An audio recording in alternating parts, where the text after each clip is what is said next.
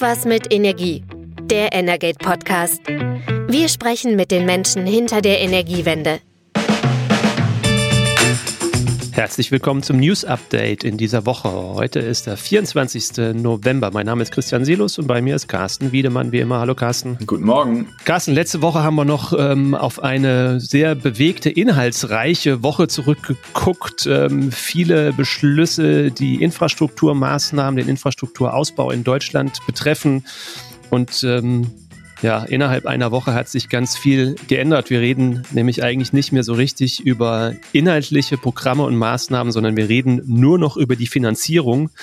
Und hinter sämtlicher Finanzierung hängt ein riesengroßes Fragezeichen. Das war auch letzte Woche schon ein bisschen Thema in unserem Podcast, aber es ist im Laufe der Woche einfach nochmal viel klarer geworden, was da alles dran hängt. Genau, und man kann jetzt schon sagen, es gibt immer noch keine Lösung, was grundsätzlich verwundert. Äh, also Ausgangspunkt ähm, war ja das Urteil vergangene Woche des Bundesverfassungsgerichts zum Nachtragshaushalt 2021, was eben sozusagen klargestellt hat, 60 Milliarden Verschieben von äh, für die Corona-Krise vorgesehenen Kreditermächtigung in den Klima- und Transformationsfonds äh, geht nicht, weil man muss das Geld, wenn man sowas beantragt, dann auch in dem Jahr bitte ausgeben und nicht äh, drei, vier Jahre später. Das hat äh, sozusagen sämtliche Pläne der Koalition durcheinandergewirbelt, ähm, weil der Klima- und Transformationsfonds ja so ein zentrales Element für die ja, für den Umbau der Wirtschaft, für Klimaschutz, für alle möglichen Maßnahmen äh, ist, gehen wir gleich ja noch genauer drauf ein. Ähm, und seit die, seitdem ist jetzt unklar, wie das weitergeht. Ähm, in den Tagen danach, auch nach unserem Podcast, wurde dann eben deutlich, dass auch sämtliche Sondervermögen betroffen sind. Ähm, das sind diese Nebenhaushalte, äh, die man machen kann, wenn man die Schuldenbremse, Schuldenbremse umgehen möchte, die ja gilt, also die die Neuverschuldung begrenzt. Da gibt es eben den wirtschaftlichen Wirtschaftsstabilisierungsfonds, auch bekannt als Doppelwumms, mit dem die Energiepreisbremsen finanziert wurden. Und auch der äh, hat ein verfassungsrechtliches Problem, weil ähm, es da, der wurde im Jahr 2022 aufgelegt äh, mit Kreditermächtigungen, aber auch da das Problem, äh, dass dann das Geld äh, zum größten Teil auch erst im Jahr 23 ähm, abgeflossen wurde. Aber der Trick, um die Schuldenbremse zu umgehen, ist eben immer, dass man sagt, es besteht eine Notlage, also Corona oder 22 der Ukraine-Krieg und die Energiekrise. Aber das ist dann immer für ein Jahr. Das hat das äh, Bundesverfassungsgericht, dieses Jährlichkeitsprinzip äh, angemahnt und deswegen war klar, okay, wir haben das im Jahr 23 auch noch ausgegeben für die Energiepreisbremsen. Da haben wir jetzt auch ein Problem. Und äh, darum kreist jetzt die Debatte gerade, vielleicht so zum Einstieg. Werbung. Am Dienstag, den 28. November 2023, veranstaltet das Beratungshaus Oxera in Berlin ein weiteres faszinierendes Event rund um die Rolle von Wasserstoff für die Energiewende. Erleben Sie spannende Beiträge von hochkarätigen Gastrednern, darunter Vertreter von Convestro und ThyssenKrupp Steel Europe sowie Versorgern wie RWE und Tessa 2. Den Link zur kostenlosen Anmeldung finden Sie in den Show Notes oder auf der Website von Oxera unter www.oxera.com. Dann lass uns doch mal drauf gucken und nochmal klar sortieren, was steckt, steckt eigentlich alles in diesem Klima- und Transformationsfonds mit drin. 60 Milliarden Euro hast du gerade gesagt, das Volumen. Der größte Brocken da drin ist erstmal äh, die Förderung für die Gebäudesanierung, das Programm BEG, ähm, knapp 20 Milliarden Euro die sollen auch gesichert sein und weiterlaufen. Sind äh, Fördermaßnahmen für die Gebäudesanierung, für Energieeffizienzmaßnahmen. Allerdings andere Programme, gerade auch im Wärmebereich, ähm, sind jetzt fraglich. Dazu gehört die Förderung für die Planung der kommunalen Wärmepläne. Ähm, da ist jetzt momentan auch erstmal ein Fragezeichen dran. Und dann, glaube ich, müssen wir auch zu dem Punkt kommen, zu gucken, naja, es gab ja immer so ein bisschen, jetzt zuletzt zu hören, ja, da stehen halt jetzt ein paar grüne Lieblingsprojekte auf der Kippe. Auf der Kippe stehen halt auch wahnsinnig viel Förderprogramme äh, und Subventionen für den, für den Industrie- und Wirtschaftsbereich drauf. Zum Beispiel ähm, die Entlastung des produzierenden Gewerbes, der Industrie mit der sogenannten Strompreiskompensation.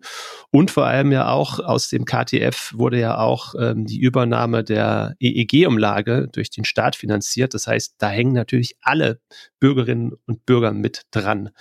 Und dann hängen ja auch ganz viel industrielle Förderprojekte ähm, an diesem Topf, die über den gefördert werden sollte. Und da geht es jetzt tatsächlich darum, dass man sagt, Transformation des Wirtschaftsstandorts Deutschlands ist momentan fraglich. Genau, deswegen äh, ist der Wirtschaftsminister Habeck sehr alert in den letzten Tagen und betont das auch immer wieder. Er versucht halt den Eindruck zu vermeiden, dass es hier jetzt nur so um grüne Lieblingsprojekte geht. Und da hat er natürlich auch ein Stück weit recht. Also wenn man reinguckt, was das alles betrifft, das ist äh, der Wasserstoffhochlauf, aber da geht es ja jetzt nicht nur darum, Wasserstoff zu produzieren. Es geht ja auch vor allem um die Frage, was man damit macht. Es geht nämlich vor allem um die Dekarbonisierung der Industrie, vor allen Dingen der Stahlbranche.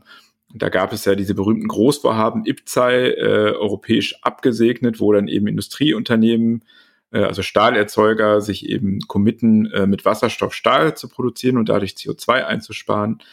Ähm, da gab es viele Projekte, die schon äh, quasi grünes Licht bekommen haben, aber entscheidend ist ja immer, dass man eine Förderzusage schriftlich erhält, einen Förderbescheid. Äh, und das ist erst bei zwei Projekten so, aber viele andere Projekte, die die Bundesregierung schon mal ausgewählt hätte als förderfähig, die haben schon angefangen, sozusagen ähm, in den Umbau zu investieren, in der Hoffnung äh, und auch mit der äh, sozusagen mit dem mit dem Wissen des BMWK, des Wirtschaftsministeriums, dass diese Förderung kommt. Die stehen jetzt alle ziemlich äh, dumm da, weil da halt schon angefangen wurde zu arbeiten. Also dieser Milliarden, um die es da geht, dieser ganze Bereich Dekarbonisierung der Industrie, der steht in Frage. Wir haben die Chip-Projekte schon angesprochen.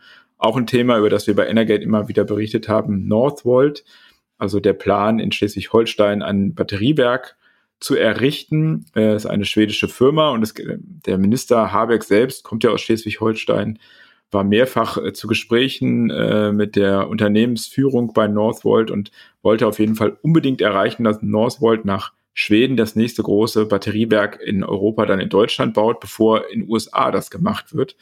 Ähm, und hatte da auch Geld versprochen. Ein bisschen Geld ist auch schon geflossen, aber die große Tranche aus dem KTF steht jetzt eben auch sozusagen ähm, ja, vor dem Aus, das weiß man nicht, aber ist zumindest ungewiss. Und ähm, das ist dann natürlich so ein bisschen auch eine Gretchenfrage. Deswegen sagt Habe immer, naja, es, wir machen das hier nicht zum Spaß. Es geht darum, wie kann Deutschland, wie kann Europa als Wirtschaftsstandort für Zukunftstechnologien, darum geht's ja, ähm, also für CO2-arme Technologien bestehen. Und wenn jetzt nicht die Investitionen kommen, und das sind eben Milliarden und die dann nicht auch staatlich angereizt werden, dann fließen die eben woanders hin. Wir haben hier auch schon häufig über den IRA gesprochen, Inflation Reduction Act in den USA, der eben sehr gute Rahmenbedingungen für Investitionen in neue grüne Technologien setzt. Und auch China, da wird auch massiv subventioniert. Von der Solarindustrie kennen wir das, aber das ist auch bei Elektroautos ähnlich, auch bei Wasserstoff schauen die auch drauf. Und irgendwann ist dann eben der Zug abgefahren. Das heißt, wenn man jetzt nicht investiert, passiert das dann vielleicht auch nicht. Äh, gestern zum Beispiel gab es ein Pressegespräch der Wirtschaftsvereinigung Stahl zusammen mit dem Bundesverband Erneuerbare Energien, also auch eine ganz interessante Allianz, die es früher vielleicht nicht so gegeben hätte. Und da war auch das Credo ganz klar. Also die Unternehmen müssen investieren und zwar jetzt, sonst äh, kommt der Stahl und vor allem dann der grüne Stahl, also der, der dann vielleicht eine Zukunft hat, auch in einer klimaneutralen Welt, der wird dann woanders hergestellt.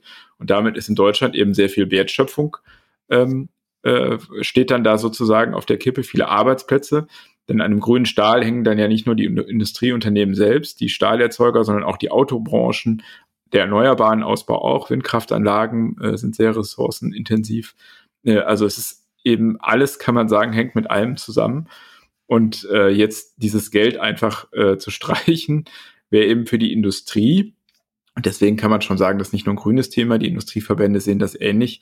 Das wäre schon fatal. Gucken wir nochmal ganz kurz auf die Zahlen. Allein für die Förderung der Chipfabriken sind da 15 Milliarden Euro vorgesehen. Das ist der zweitgrößte Betrag in dem, in dem Fonds. Und es, ähm, wir haben schon darüber gesprochen, sind Chipfabriken ähm, große in Magdeburg und Dresden sind Neuansiedlungen.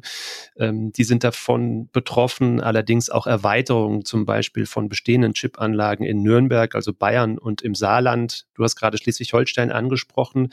Ja, mal gucken, von wem werden all diese Länder äh, regiert. Das sind eigentlich Unionsparteien und da mehren sich jetzt natürlich auch die kritischen Stimmen. Schleswig-Holstein ähm, beschließt selbst jetzt auch einen Nachtragshaushalt, ähm, um die ähm, Finanzierung eigener Projekte weiter stemmen zu können. Und 12,5 Milliarden Euro sind übrigens auch für neue Bahntrassen oder für die Modernisierung der Bahntrassen vorgesehen.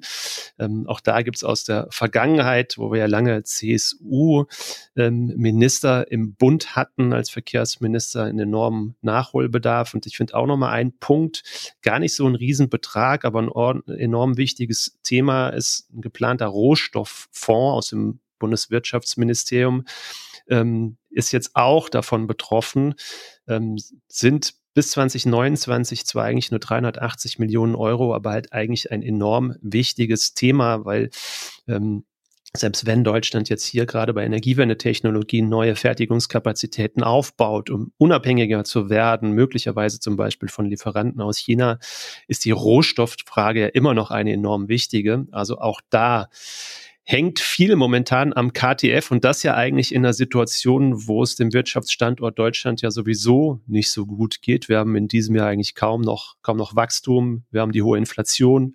Wir haben die hohen Energiepreise, wir haben den IRA, hast du gerade gesagt, als ähm, Konkurrenz, sehr, sehr starkes Konkurrenzprogramm aus den USA. Und ähm, in dieser Woche fand ja auch eine Anhörung im, im Finanzausschuss statt mit ähm, Wirtschaftsexperten, Wirtschaftswissenschaftlern.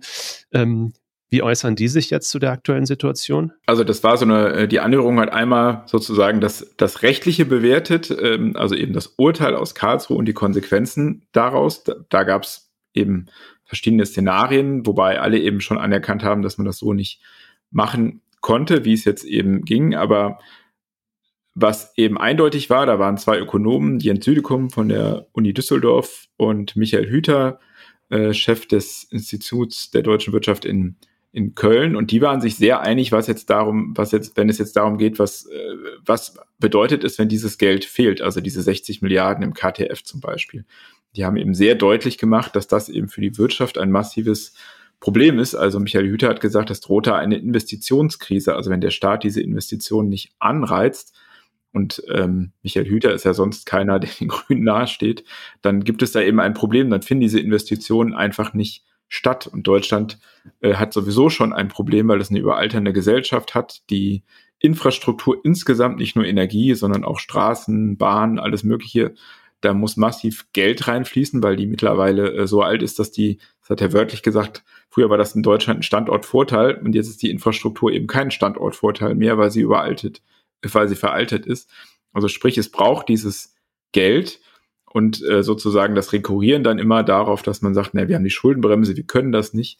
Äh, das haben auch diese Ökonomen äh, äh, gesagt, das funktioniert dann aber nicht. Also da muss man eben schon diese Ausnahmen zulassen von der Schuldenbremse, zumindest dann vielleicht für bestimmte Bereiche, ähm, weil man sonst ähm, gesamtwirtschaftlich einfach dem Standort hier in Deutschland massiv schadet. Also ein Element auch, was ja jetzt auch in Frage steht, sind die Klimaschutzverträge, die sind auch Teil des KTFs, mit denen aus auch ein Milliardenprogramm.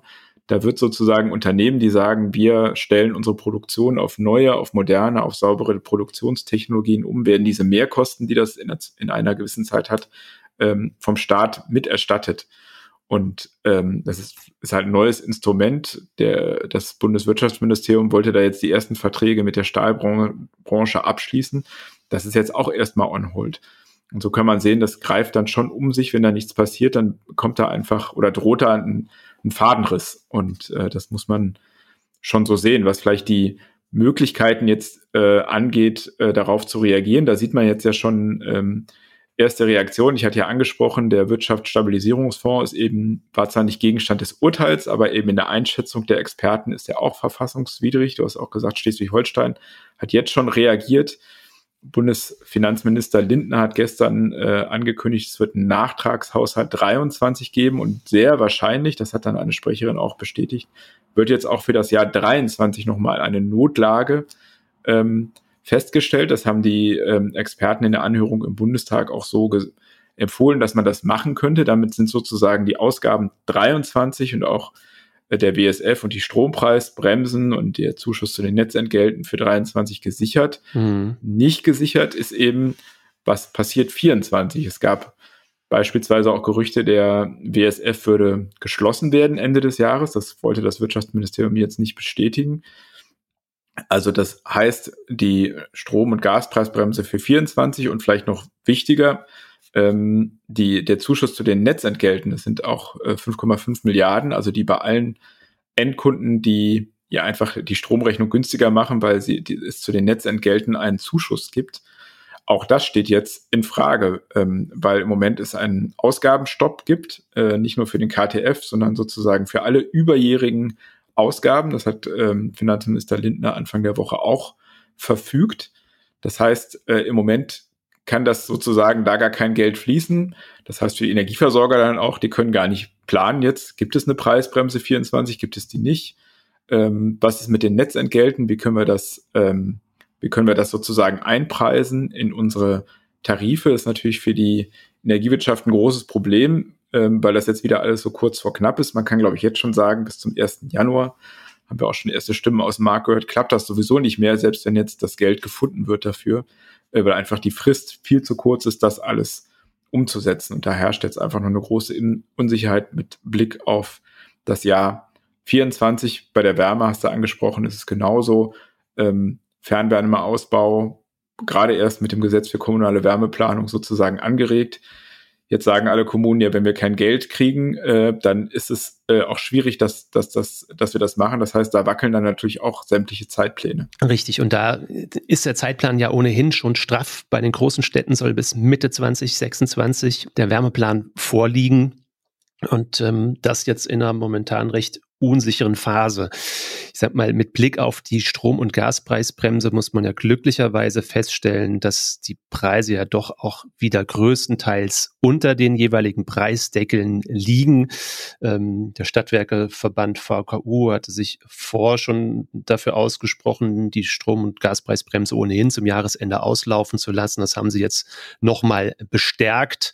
Ähm, um auch hier ein klares Ende zu finden. Und momentan ist ja einfach eine Finanzierung über das Jahr 2023 hinaus an der Stelle eben sehr unsicher, aber eben auch bei all den anderen Programmen, wie du es gesagt hast. Und ähm, in dieser Woche wurde ja viel über Möglichkeiten diskutiert. Was kann man jetzt machen? Und genau diesen Schritt, den Bundesfinanzminister Lindner jetzt im Auftrag der Bundesregierung ergriffen hat und angekündigt hat, nochmal eine Notlage für das Jahr 2023 zu erklären, würde es ja erlauben, dann ähm, von der Schuldenbremse abzusehen und zusätzliche Beträge Kredite aufzunehmen und darüber dann eben zum Beispiel die Strom- und Gaspreisbremsen, die in diesem Jahr noch laufen, zu, zu finanzieren. Aber im Prinzip ist das ja jetzt in der aktuellen Lage nur ein Tropfen auf den heißen Stein. Ähm, weil der Großteil der ganzen Programme, die wir vorhin angesprochen haben, die haben ja weiterhin keinen keinen sicheren Boden unter den Füßen. Ich meine, eine Option könnte sein, auch für 2024 erneut eine Notlage ähm, auszusprechen. Allerdings in der Begründung wird es dann natürlich immer schwieriger. Wobei man vielleicht dann auch noch mal erinnern sollte, in welcher Notlage sind wir eigentlich? Also Ursprung jetzt auch gerade ja für, für das ähm, Initiieren des Wirtschaftsstabilisierungsfonds ist ja immer noch die Gaskrise, die ja nicht weg ist. Also das muss man sich vielleicht nochmal in Erinnerung rufen. Ähm, das, was das Fundament ähm, vieler Unternehmen in Deutschland war, war sehr günstiges Erdgas aus Russland. Das ist einfach nicht mehr da. Ähm, und ähm, stattdessen wir haben jetzt eine Gasversorgung, die natürlich größtenteils über die LNG-Terminals, aber eben auch über, über Erdgas aus Norwegen kommt. Mit dem Ergebnis, wenn man sich nochmal auf die Preisentwicklung, wenn man sich die Preisentwicklung nochmal anguckt, ja, natürlich sind die Preise deutlich niedriger als, als ähm, noch vor anderthalb Jahren oder vor, vor einem Jahr, aber ähm, sie sind weiterhin sehr hoch, historisch betrachtet, eigentlich immer noch doppelt so hoch ähm, als in den Jahren vor 2021. Also die Belastung hält natürlich an, die hält im Jahr 2023 an. Ich vermute, dass das auch der, die Begründung sein wird, warum man für 2023 nochmal eine Notlage ausruft. Die ist aber mit dem Jahreswechsel ja auch nicht ganz weg. Äh, wird natürlich diskutiert, macht man jetzt quasi jährliche Notlagen? Das wäre sozusagen eine Folge oder eine Möglichkeit, auf dieses Urteil zu reagieren. Das klang auch in der Anhörung der Experten im Bundestag an. Ich glaube nicht. Da kamen auch äh, Signale aus der FDP, dass sie das machen würden. Man kann natürlich auch sagen, wir haben eine Klimakrise. Also das ist offensichtlich. Auch auf dieser Grundlage könnte man das vielleicht überlegen. Aber die FDP möchte sozusagen nicht dauerhaft die Schuldenbremse so umgehen. Es gibt Diskussionen, naja, man kann auch so ein Sondervermögen, wie man das bei der Bundeswehr hat, das ist nämlich Teil des Grundgesetzes und damit ähm, nicht sozusagen von dem von den Folgen äh, betroffen des Urteils. Sowas könnte man natürlich auch sagen, wir machen sowas für den Bereich Klima. Ähm, ob das braucht aber eine größere Mehrheit. Andere Diskussionen, die laufen, sind noch ähm, den, die, den Emissionshandel, also den nationalen Emissionshandel, da die Preise zu erhöhen, den BEHG. Die steigen nächstes Jahr ein bisschen, könnte man mehr machen, hat die FDP ins Spiel gebracht, da machen aber Grüne und SPD eher nicht so mit, weil das natürlich für die Haushalte Belastungen mit sich bringt. Steuererhöhungen schwierig generelle, ähm, da ist die FDP dagegen. Die Grünen fordern dann immer, wir wollen alle, ähm, äh, schaffen wir doch alle äh, fossilen Subventionen ab, also sowas wie äh, Dieselprivilegierung. Ähm, da hat aber auch die Sprecherin des Finanzministeriums diese Woche gesagt, das steht im Koalitionsvertrag drin und man arbeitet daran. Und die hat aber jetzt nicht zu erkennen gegeben, dass man da jetzt konkret noch was machen will. Also dann würde der Diesel nämlich teurer werden. Das kann ich mir auch nicht vorstellen, dass die Ampelkoalition oder die FDP das machen will. Schuldenbremse kippen geht nicht so einfach, bräuchte man ähm, die CDU für. Also ähm, es ist eben sehr schwierig, da jetzt gerade zu sehen, auf welche Richtung die sich einigen. Nur die Zeit drängt schon, das hatte ich ja gesagt, viele Unternehmen, die jetzt auf Förderbescheide warten, sei es jetzt bei Wasserstoff, sei es bei Wärme, haben zum Teil schon angefangen und dann ist es natürlich irgendwann, und das klang auch in der Anhörung im Bundestag an, auch so ein bisschen eine Frage Vertrauen in den Wirtschaftsstandort Deutschland, wenn man hier Signale von der Politik äh, bekommt, ja, kommt her, baut eure Fabriken und ihr bekommt dann auch einen Förderbescheid und dann passiert das nicht, so wie bei Intel oder so. Die werden sich bei der nächsten Investition, Investition sicherlich zweimal überlegen, ob sie das nochmal in Deutschland machen, wenn das dann eben so unsicher alles ist. Und das führt dann, dann doch schon wieder zur deutlichen Kritik an der Ampel, dass man sich so wenig ähm, auf einen Plan B äh, vorbereitet hat aus diesem Urteil, was ja nun wirklich nicht aus heiterem Himmel kam und sozusagen sehenden Auges in eine Situation reingelaufen ist, wie, die jetzt so ist, wie sie ist. Also das war jetzt auch vermehrt zu hören. Der Landeswirtschaftsminister in Sachsen-Anhalt, der eben möglicherweise von einem Aus der geplanten Intel-Fabrik in Magdeburg äh, betroffen wäre, sagt, der Schaden am Wirtschaftsstandort Deutschland wäre unermesslich, wenn all diese Förderbeträge jetzt nicht zur Verfügung stehen würden. Und das ist, glaube ich, genau der Punkt, den du gerade angesprochen hast. Ähm, dass auch ausländische Investoren wahrscheinlich um den Wirtschaftsstandort Deutschland äh, dann auch erstmal einen großen Bogen machen würden und das würde Deutschland extrem hart treffen. Ja, richtig. Könnte man, hätte man sich als Koalition darauf vorbereiten können, ist offensichtlich nicht passiert vielleicht doch zu viel, gab es zu viel Vertrauen in, in, ähm, in die eigene Idee, immerhin von dem vormaligen Bundesfinanzminister jetzt Bundeskanzler Olaf Scholz mit erdacht, von Christian Lindner weiter ausgeführt. Jetzt muss es repariert werden. Andererseits sehen wir ja diese Uneinigkeit in der Ampelkoalition ja schon länger bei vielen anderen Themen. Jetzt gerade um diesen Schaden zu beheben, sehen wir es ja auch wieder, dass irgendwie die verschiedenen Positionen der drei Parteien nur schwer zueinander zu bringen sind. Und ja, auch eine Neuwahl könnte jetzt letztendlich eine Option sein. Ähm, die FDP hat da relativ niedrige Hürden, um auch ähm, überprüfen zu lassen von den eigenen Mitgliedern, ob man an der Koalition festhalten will. Man braucht offensichtlich nur 500 Stimmen. Das ist jetzt passiert. FDP-Chef in Kassel hat diese 500 Stimmen ähm, gesammelt und es wird in der FDP jetzt vermutlich eine Mitgliederbefragung geben, ob man weiterhin in der Koalition bleiben will die Aussichten der Koalition äh, der FDP bei einer Neuwahl genauso gut abzuschneiden wie bei der letzten Bundestagswahl sind relativ bescheiden. Wird man mal gucken, wie das ausgeht. Aber ich glaube, wir stehen wieder mal an einem Punkt, wo die Koalition in den Abgrund guckt. Ich glaube, das war ein Zitat von Robert Habeck ähm, beim Streit ums Gebäudeenergiegesetz. Ähm, ja, darf man gespannt sein, wie das in den nächsten Tagen weitergeht. Ich glaube, so lange müssen wir da gar nicht warten. Nächste Woche Freitag sind wir da wahrscheinlich schon wieder sehr viel schlauer. Genau. Aber nutzen wir noch die Gelegenheit und gucken auch noch auf ja, vielleicht erfreulichere Themen, aber vielleicht zumindest andere Themen. Kann man ja nicht sehen. Du bist ja gerade gar nicht in Berlin, ne? du bist in Hannover, äh, in der Landeshauptstadt und ähm, hast dich da, glaube ich, mit dem Thema Personal in der Energiewirtschaft beschäftigt, richtig? Ja, es gibt einmal im Jahr eine große Tagung, nennt sich Personalforum Energie. Da bin ich momentan gerade, fand gestern und findet heute noch statt. Und ja, erfreuliche Botschaft ist auch da ein bisschen schwierig, weil ähm, man stellt dieses Jahr extrem fest, ähm, dass die Energiewirtschaft auch sehr stark unter dem Eindruck des Fachkräftemangels steht.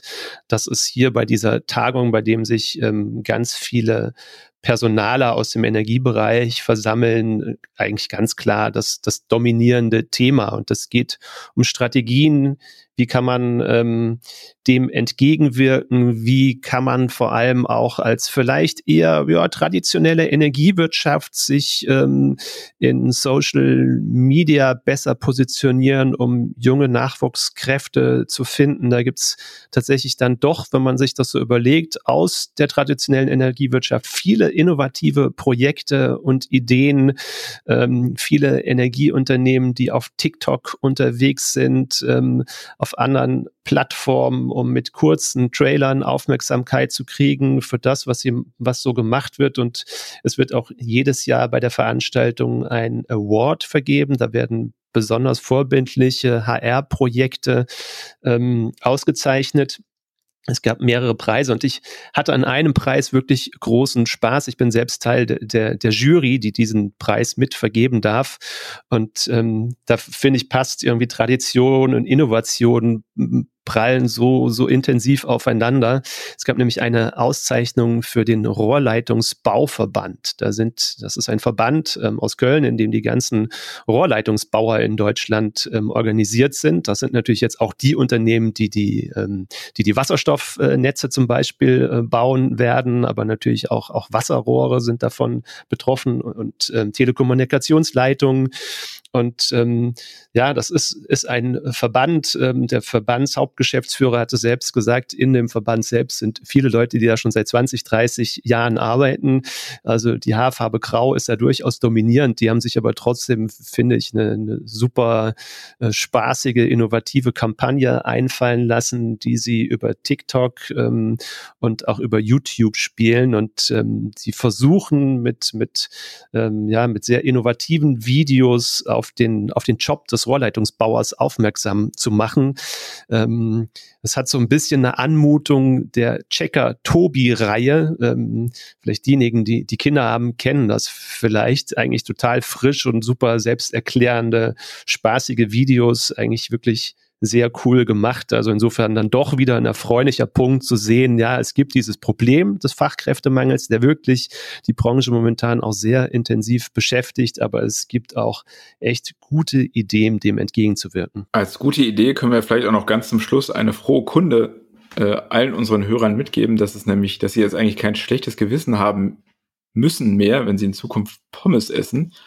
Denn, denn wenn sie Pommes essen, tun sie sogar noch was Gutes für den Klimaschutz ähm, denn diese Woche ähm, hat das Bundesumweltministeriums äh, eine Bundesumweltministerium eine Änderung am Bundesemissionsschutzgesetz oder eine Verordnung zur Durchführung dieses Gesetzes ähm, beschlossen. Und äh, die sieht jetzt vor, dass in Zukunft auch ähm, reiner Biodiesel auf Basis von Altspeiseölen und Fetten an Tankstellen getankt werden darf, wenn es da eine Aufklärung gibt. Und woher kommt beispielsweise dieses Altspeiseöl, das ist halt Fett aus Fritteusen zum Beispiel, was dann weiterverarbeitet, also jetzt nicht direkt von der Pommesbude in den Tank, sondern über die Raffinerie äh, dann eben getankt werden kann an der Tankstelle als Biodiesel, also als äh, B100. Bisher gibt es das nur in der Beimischung.